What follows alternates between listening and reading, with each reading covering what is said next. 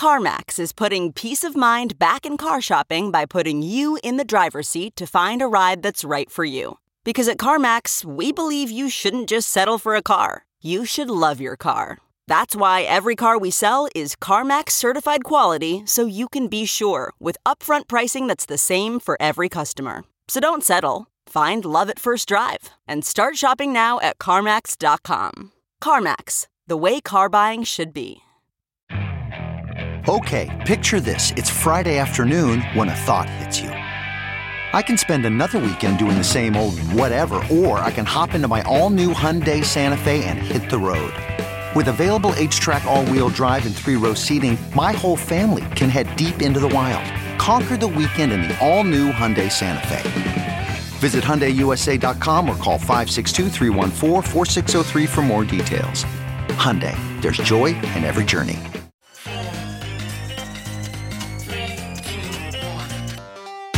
Welcome back to The Breakdown with me, NLW. It's a daily podcast on macro, Bitcoin, and the big picture power shifts remaking our world. The Breakdown is sponsored by Nexo.io, Chainalysis, and FTX, and produced and distributed by Coindesk. What's going on, guys? It is Wednesday, August 3rd, and today we are talking about how U.S. senators are standing up to say that Bitcoin and ETH are commodities. Before we get into that, a quick note. There are two ways to listen to the Breakdown podcast. You can find us on the Coindesk Podcast Network feed, which features the breakdown as well as other great Coindesk shows and comes out in the afternoon. Or you can listen on the Breakdown only feed, which comes out a few hours later in the evening. Wherever you are listening, I so appreciate everyone who has taken the time to leave a rating or a review. It makes a huge difference in terms of new people discovering the show. So thank you, thank you. I really do appreciate it. Lastly, a disclosure as always. In addition to them being a sponsor of the show, I also work with FTX. So there is a lot going on in markets right now. I mean, we appear to need to reset the days without incident clock back to zero, as an exploit that has been draining Solana and seemingly some ETH wallets is working its way through the ecosystem. It's definitely a topic that's big enough for an entire show, but we're still in a little bit of the fog of the hack. And while we're starting to get some amount of additional clarity, the time that it took to really understand what was going on has made this somewhat different and to many somewhat scarier than previous exploits. Let's also check in on Nancy's big trip to Taiwan before we move to today's topics the narrative has definitely shifted, at least in American press. From a Bloomberg piece this morning, quote, in roughly 24 hours, Chinese officials and propagandists went from warning of a powder keg to pleading for patience as Beijing struggled to articulate a cohesive response to Nancy Pelosi's landmark trip to Taiwan. At a briefing on Wednesday afternoon, a foreign ministry spokesperson asked the public to give the government more time to follow through on threats to punish the US and Taiwan, saying, We will do what we have said, so please have some patience about that. Now, that said, China is doing military drills around Taiwan that, quote, amount to China's most provocative actions in decades, and which also, quote, threaten to disrupt shipping and airline routes in Taiwan, one of the world's most crucial suppliers of computer chips. Indeed, this is the angle that other papers like the Wall Street Journal have chosen. Their piece this morning was titled As Pelosi Leaves Taiwan, China's Military Looms Larger. Now, the reason that these military drills are relevant isn't just the pomp and circumstance of them, but the way they potentially disrupt one of the world's most important commercial areas. Almost half of the global container fleet and a full 88% of the world's largest ships by tonnage pass by Taiwan each year. But to today's actual content, Twitter absolutely lit up yesterday when it was announced that Michael Saylor would be stepping down from the CEO role of MicroStrategy. In the company's earnings report released on Tuesday, Saylor announced that he would be transitioning to exclusively performing his existing role as executive chairman. He hands the CEO duties to a seven year veteran of the company who was previously MicroStrategy's president. Saylor's statement was, quote, I believe that splitting the roles of chairman and CEO will enable us to better pursue our two corporate strategies of acquiring and holding Bitcoin and growing our enterprise analytics software business. As executive chairman, I will be able to focus more on our Bitcoin acquisition strategy and related Bitcoin advocacy initiatives, while Phong Le will be empowered as CEO to manage overall corporate operations. The incoming CEO says that he doesn't anticipate any major changes in the company's strategy, and that he has been aligned with Saylor on the enterprise and Bitcoin treasury strategy. So, obviously, the big question is is this actually about separating these two sides of the business, basically just a smoothing of different lines, a sort of corporate divide and conquer, or does it reflect some bigger trouble? Certainly, from a balance sheet perspective, MicroStrategy has been under pressure this year. They announced on their Q1 earnings call that their Bitcoin strategy had an average cost basis of 30,700. They also have a Bitcoin backed loan from Silvergate, which would need additional collateral pledged if the price of Bitcoin dropped below 21,000. In their quarter two earnings report, MicroStrategy reported an impairment charge of $917.8 million on their Bitcoin holdings. The company also reported an operating loss of almost $100 million across the rest of the company, meaning that they had a $1 billion operating loss for the quarter. They currently hold close to 130,000 Bitcoin with a value of around 3 billion. Those Bitcoin were acquired for $4 billion in total. While MicroStrategy initially fell in after hours trading on Tuesday night, it opened up about 7% this morning. So, how are people interpreting this? Well, first of all, there's a sense that this sort of announcement of a founder leaving the CEO role and focusing on being a board chair is usually tantamount to soft retirement. Concoda writes the change from CEO to executive chairman usually means the CEO is parting ways with the company, but wants to create a smooth transition of leadership. Investor Adam Cochran writes, Whoa, Saylor announcing stepping down from CEO role of MicroStrategy. Yeah, I'm going to call PRBS on that with how sudden this announcement is. Feels like pressure to refocus the main business given the downtrend recently. For what it's worth, having been in PR in the past, this is exactly how I would recommend a company handle the firing or replacement of a founder who is in the public eye. Give them a meaningless role, let them say they are focusing on element X, and then let it fade. When I did a poll, obviously a highly scientific measure of sentiment, 41.9% of the few hundred voters said that they thought that this was about exactly what MicroStrategy said it was about a better division of labor, versus 58.1% who said they thought it was a sign of trouble. Still, I think you have to look at the specifics in this situation, which is that Saylor retains basically total control over the company. Zero X Sisyphus writes Michael Saylor has about 16 ish percent economic ownership over MicroStrategy, but 68% voting ownership due to a two share class structure. His Class B shares have 10 times the voting power. Even if he isn't CEO, he still controls vote based outcomes. There are no circumstances under which Saylor would be forced to convert these Class B shares to Class A. He could elect to transfer them to a third party or elect to convert them to the worst Class B shares, but both are quite stupid ideas. So I think it's fairly possible, and more possible than it would normally be in these situations, that Saylor really does just want to focus on that side of things. It's completely reasonable to not want the day to day of running an enterprise software company after 33 years of doing the day to day of running an enterprise software company. Now, one thing to note as we narrative watch here, it seems almost for sure that we will now see a massive surge in MicroStrategy is going to dump their Bitcoin FUD. If they were to sell, it would be as quietly and discreetly as possible, and we wouldn't hear until quarter three earnings, which is, of course, what makes that FUD all the more enticing to spread. In times like these, security of your assets should be your number one priority. If you want to offset risk as much as possible and still stay in crypto, you need a trusted partner by your side. Nexo is a security first company that manages risk by relying on mechanisms such as over collateralization, real time auditing, and insurance on custodial assets. Learn more about Nexo's reliable business model and start your crypto journey at nexo.io. That's nexo.io. Eager to make more informed decisions around crypto? Chainalysis is here to help. Chainalysis demystifies cryptocurrency by providing industry leading compliance, market intelligence, and investigations support for all crypto assets. For organizations like Gemini, Crypto.com, and BlockFi, Gain unparalleled visibility and maximize your potential with the leading blockchain data platform by visiting us now at chainalysis.com slash Coindesk. The breakdown is sponsored by FTX US. FTX US is the safe, regulated way to buy and sell Bitcoin and other digital assets with up to 85% lower fees than competitors. There are no fixed minimum fees, no ACH transaction fees, and no withdrawal fees one of the largest exchanges in the US. FTX US is also the only leading exchange that supports both Ethereum and Solana NFTs.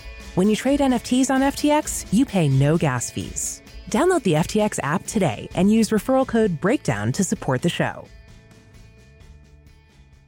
Our second big topic for today, though, goes into the regulatory sphere.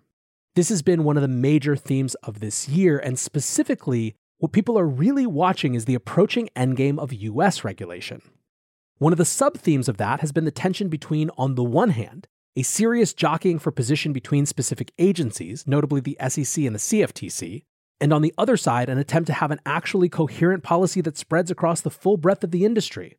On the jockeying side, the battle between the SEC and the CFTC has been getting more pronounced of late. For example, a CFTC commissioner taking the extremely unusual step of releasing a fiery indictment of a recent SEC action as, quote, regulation by enforcement. When it comes to the coherent policy side, this has come from the Biden White House. In other words, the executive order earlier in the year that directed interagency groups to make a bunch of recommendations. But also, as or more importantly, Congress has been recognizing that it's really their job to make these calls, not the agencies. This is a new industry, and that sort of makes it elected officials' job to figure out how to fit this into a regulatory framework at a high level, finding the balance between objectives that could theoretically lead in different directions, such as consumer protections on the one hand and the encouragement of innovation on the other. We've seen that role of Congress and the Senate come to the fore in the bipartisan Senator Lummis and Senator Gillibrand Responsible Financial Innovation Act. And as of today, another piece of legislation has come out with some similar themes. The Senate Agriculture Committee, which oversees the CFTC, has introduced a new bill that would add some clarity. First, it would create a definition for digital commodities, which would include Bitcoin and Ether, but not necessarily other assets that might be considered securities. The CFTC would then be given authority over these digital commodities and, by extension, introduce new categories of registration for things like digital commodities brokers, digital commodity custodians, digital commodity dealers, etc. Basically, this would mean that the infrastructure companies in crypto, exchanges, custodians, etc., had to formally register with the CFTC. It would also start to put some specific rules around them. From the summary document, Digital commodity trading facilities must only permit transactions in digital commodities that are not readily susceptible to manipulation, provide a competitive, open, and efficient market for executing transactions, monitor digital commodity trading and protect market participants from abuse, and capture and publish trading information in a timely manner. It also authorizes the CFTC to determine rules around things like leverage trading. And one really big thing from a practical standpoint is that it would preempt registration requirements from other state laws. Right now, exchanges trying to comply have to register state by state, which is obviously a massive logistical and legal burden. Now, like all of these recent bills, this bill was sponsored by a bipartisan group, including Debbie Stabenow, a Democrat from Michigan, John Boozman, a Republican from Arkansas, Cory Booker, a Democrat from New Jersey, and John Thune, a Republican from South Dakota. So, what has been the response? From exchanges, one of the groups who would be most impacted by this, we have comments from Sam Bankman Fried, the CEO of FTX. He writes, I'm really excited to see Senator Stabenow and John Boozman introduce a strong bill to bring consumer protection and federal oversight to crypto. The bill, co sponsored with Cory Booker and John Thune, is complementary with the House bill and the previously released Gillibrand Lummis bill. It would provide clear federal oversight to digital asset commodity markets. We would find it constructive and healthy to register under such a regime, finally bringing comprehensive consumer protections and oversight to spot crypto commodity markets in the US. It would help strengthen liquidity while fighting against bad actors in the ecosystem.